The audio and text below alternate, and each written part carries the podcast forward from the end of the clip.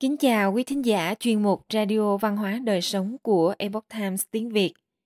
Hôm nay, chúng tôi hân hạnh gửi đến quý vị phần 2 bài viết Chuyện giới đang ảnh hưởng như thế nào đến thế hệ nữ sinh ngày nay? Bài viết của tác giả Catherine Young do dịch giả tân dân chuyển ngữ. Mời quý vị cùng lắng nghe. Một trong số những cô gái tuổi vị thành niên này đã gặp một người bạn mới ở trường, người mà sau này biết đến là người chuyển giới. Trong khi những người khác rơi vào tay các cộng đồng mạng xã hội thúc đẩy hoạt động chuyển giới. Những vị cố vấn trực tuyến này huấn luyện thành thiếu niên chuẩn bị một câu chuyện tự sự về việc họ trải qua nỗi phiền muộn về giới tính, nhưng chưa bao giờ chia sẻ điều này vì họ không cảm thấy an toàn khi ở nhà thành thiếu niên học được rằng nếu họ nói rằng họ có nguy cơ tự tử họ hoàn toàn được bảo đảm nhận được những gì họ yêu cầu từ trường học nhà trị liệu và cha mẹ của họ. Cộng đồng chuyển giới dạy chúng ta rằng từ khóa ở đây là thừa nhận.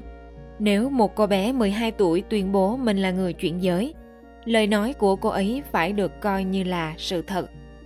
Nhà trường phải thừa nhận nhân xưng và tên mới của cô ấy tất nhiên là sẽ không nói với cha mẹ, vì có khả năng sẽ không ủng hộ cô ấy. Bác sĩ trị liệu phải thừa nhận khả năng tự chẩn đoán của cô bé, và cha mẹ phải thừa nhận đứa con trai mới của họ, nếu họ không muốn có một đứa con gái đã chết.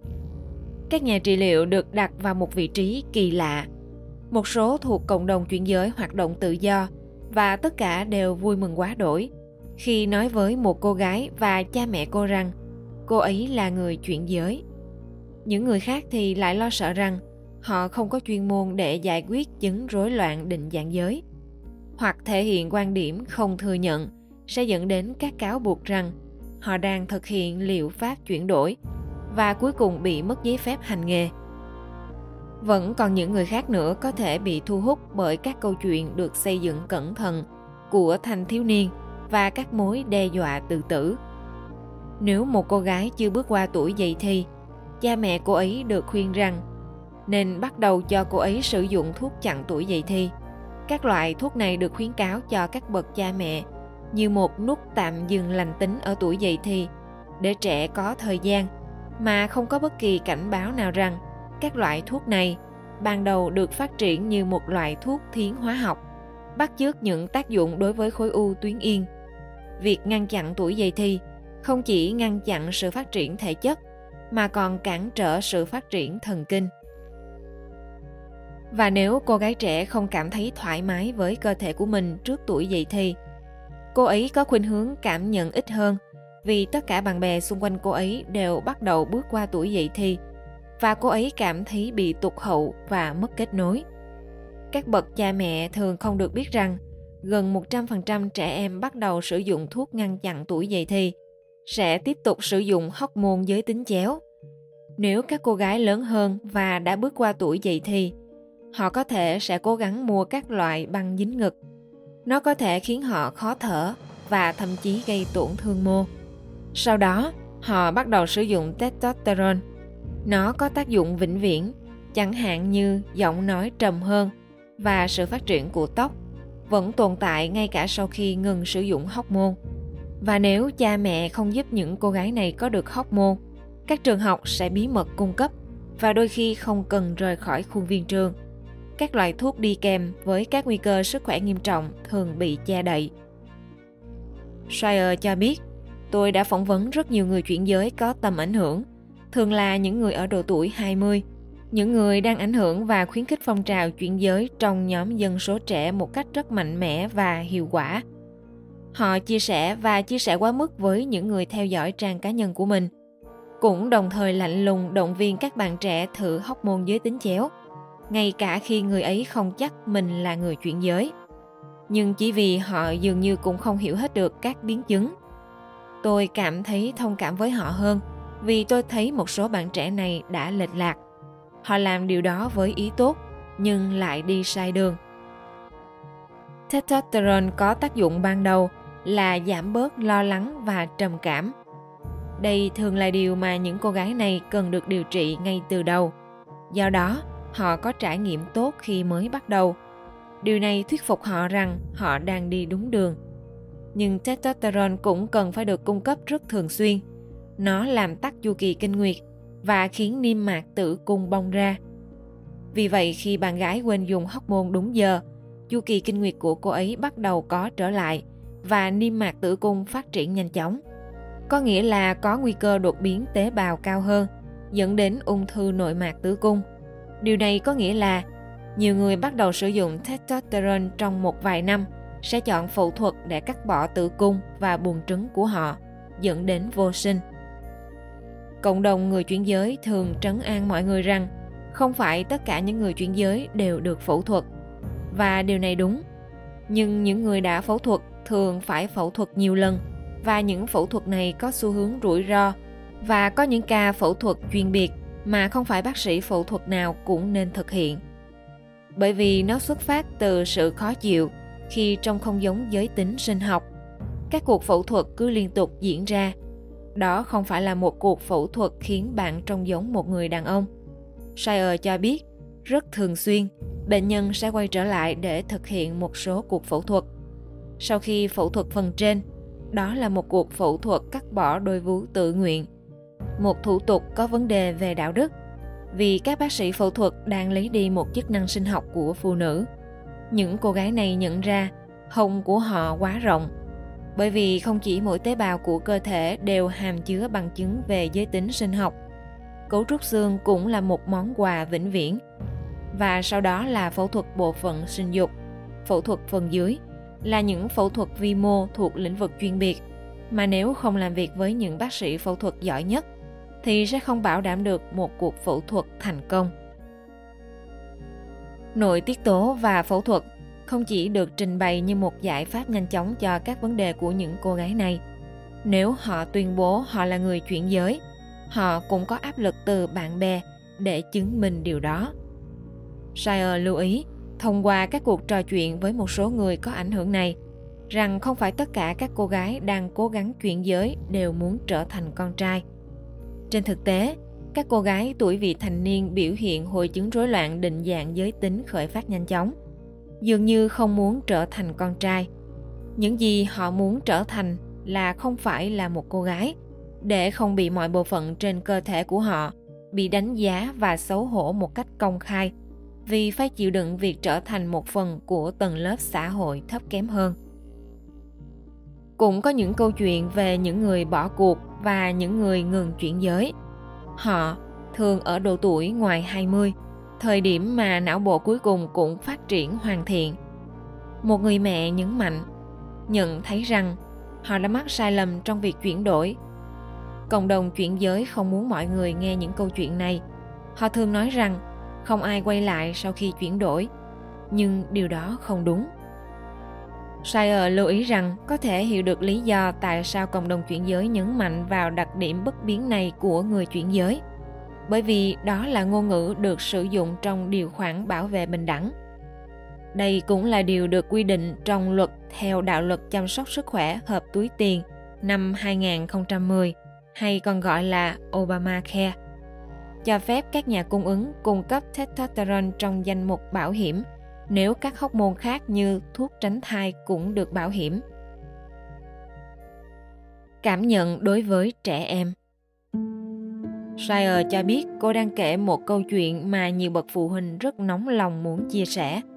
Nhưng cô không biết mình sẽ nhận được bao nhiêu sự hỗ trợ từ những người chuyển giới trưởng thành ở khía cạnh nào đó, điều đó làm tôi ngạc nhiên nhất có bao nhiêu người chuyển giới trưởng thành có cuộc sống tuyệt vời và nói nghe này tôi đồng ý với bạn.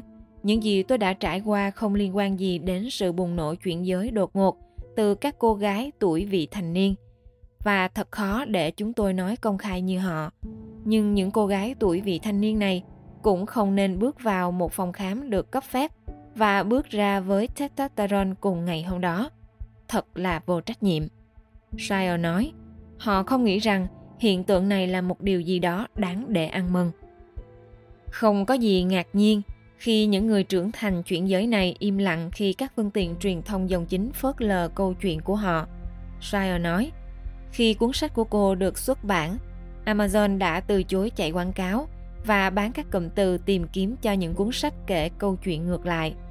Kỷ niệm sự chuyển mình của các cô gái tuổi vị thành niên.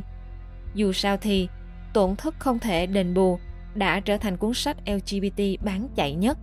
Thật hiếm khi tìm thấy một cuốn sách nói về giới tính mà không phải là chính trị, nhưng Shire muốn tránh xa chính trị và chọn ý tưởng hướng về sự thật. Mặc dù cuốn sách của Shire cung cấp cái nhìn sâu sắc về hành trình chuyển đổi giới tính của ngành y học, nhưng phần lớn nó là một cuộc khám phá văn hóa, nghiên cứu xem chúng ta đang ở đâu và chúng ta đến đây như thế nào.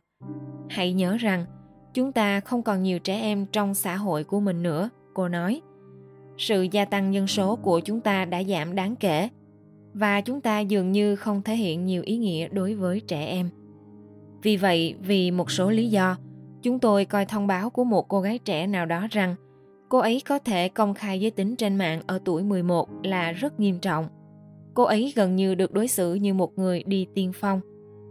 Điều đó thậm chí còn ít ý nghĩa hơn khi chúng ta nhớ rằng thanh thiếu niên ngày nay hành động về mặt tinh thần và cảm xúc trẻ con hơn so với lứa tuổi của họ cách đây một thế hệ. Và tất nhiên, nếu bạn đã từng nuôi dạy một đứa bé Điều đó sẽ khuyến khích một số hoài nghi rằng liệu những đứa trẻ 11 tuổi có biết nhiều về bản thân chúng không? Nhưng thật không may, chúng ta không có nhiều người lớn hiểu về trẻ em trong xã hội chúng ta ngày nay. Cô nói, Cha mẹ thế hệ X có xu hướng cấp tiến và thích trị liệu. Cũng chính những bậc cha mẹ này đã rất ngạc nhiên khi con gái họ tuyên bố rằng cô ấy là con trai và đã hoàn toàn ủng hộ khi cô ấy trở thành một người toàn tính luyến ái hoặc lưỡng tính hoặc đồng tính nữ một năm trước. Bản thân Shire là một phụ huynh thế hệ X và khi nghe lần lượt từng câu chuyện đã khiến cô trùng lại. Một đứa trẻ 11 tuổi chưa từng hôn hay hẹn hò thực sự biết gì về tình dục của mình. Định dạng giới không phải là thứ bạn có được sau khi nghiên cứu một chút về mạng xã hội. Shire nói, đặt ra nguyên tắc đặt ra giới hạn cho con cái của họ là những gì cần để làm cha mẹ không nên đồng thuận với mọi tuyên bố mà con họ đưa ra và quan trọng hơn họ không nên để con mình đăng những thông báo này lên mạng nơi mà mọi thể loại người lớn đều có thể tiếp cận chúng một số người trong số họ đã sẵn sàng lợi dụng chúng. Ngoài ra, khi chúng thông báo trực tuyến trên mạng xã hội về giới tính hoặc tình dục của chúng, nó có xu hướng khiến thanh thiếu niên cảm thấy bị khóa chặt vào sự định danh đó. Như thể chúng không bao giờ có thể thay đổi suy nghĩ của mình, cô nói. Theo xu hướng đó, những thanh thiếu niên dù sao cũng không nên tham gia mạng xã hội. Shire tham khảo các nghiên cứu được thảo luận trong cuốn sách iGen của Jean Twenger cho thấy sự bùng nổ về lo âu, trầm cảm và tự làm hại bản thân liên quan đến việc sử dụng mạng xã hội. Những phát hiện của Twenge ban đầu gây khó chịu và cũng gây tranh cãi, nhưng nó được giữ nguyên vì không thể phủ nhận là nó đúng. Có những trường học có giao ước rằng tất cả đều đồng ý để con em họ không tiếp xúc với mạng xã hội như một điều kiện để được đến trường đó. Tôi không hiểu tại sao chúng ta không thể làm nhiều hơn thế. Shire nói. Cô nói thêm, cha mẹ không phải là những người duy nhất có thể phản đối tư tưởng giới tính trong trường học Tôi đã nói chuyện với các bậc phụ huynh ở các trường tư thục danh giá nhất. Họ nói với tôi rằng trong vòng một năm, con gái của họ có ba hoặc bốn người chuyển giới đến nói chuyện với giới học sinh. Và trong lạ chưa kia, sau đó có một sự bùng nổ những học sinh lớp 7 xác định mình là người chuyển giới. Không có lý do gì cho điều này. Điều đó đang khiến toàn bộ trẻ em bối rối. Nó gợi nhớ đến những trường hợp trong đó, các trường học tổ chức các cuộc họp lớn về vấn đề ngăn chặn tự tử, đã làm tình trạng học sinh tự tử tăng đột biến và giải pháp cho sự bắt nạt đơn giản là trừng phạt những kẻ bắt nạt không có lý do gì chúng ta không thể thể hiện lòng trắc ẩn đối với một học sinh chuyển giới trong trường, mà lại không truyền bá cho toàn bộ học sinh về sự nhầm lẫn giới tính. Và một điều nữa là, cha mẹ phải nói cho con gái của họ biết rằng, việc trở thành một cô gái và một người phụ nữ là tuyệt vời như thế nào, bởi vì nó đúng là như thế. Thật không may, chúng ta đã quên điều đó. Chúng ta đã quên rằng phụ nữ thật sự được tôn trọng ở hoa kỳ và có rất nhiều người phụ nữ dũng cảm, nhưng không phải lúc nào cũng nữ tính một cách hoàn hảo. Và họ là hình mẫu tuyệt vời cho con gái chúng ta. Và rằng trở thành phụ nữ là một điều tuyệt vời. Quý thính giả thân mến, chuyên mục radio văn hóa đời sống của epoch times tiếng việt đến đây là hết. Để đọc các bài viết khác của chúng tôi, quý vị có thể truy cập vào trang web epochtimesviet com Cảm ơn quý vị đã lắng nghe, quan tâm và đăng ký kênh. Xin chào tạm biệt và hẹn gặp lại quý vị trong chương trình lần sau. Kính chúc mọi điều bình an và tốt lành đến quý vị cùng người thân.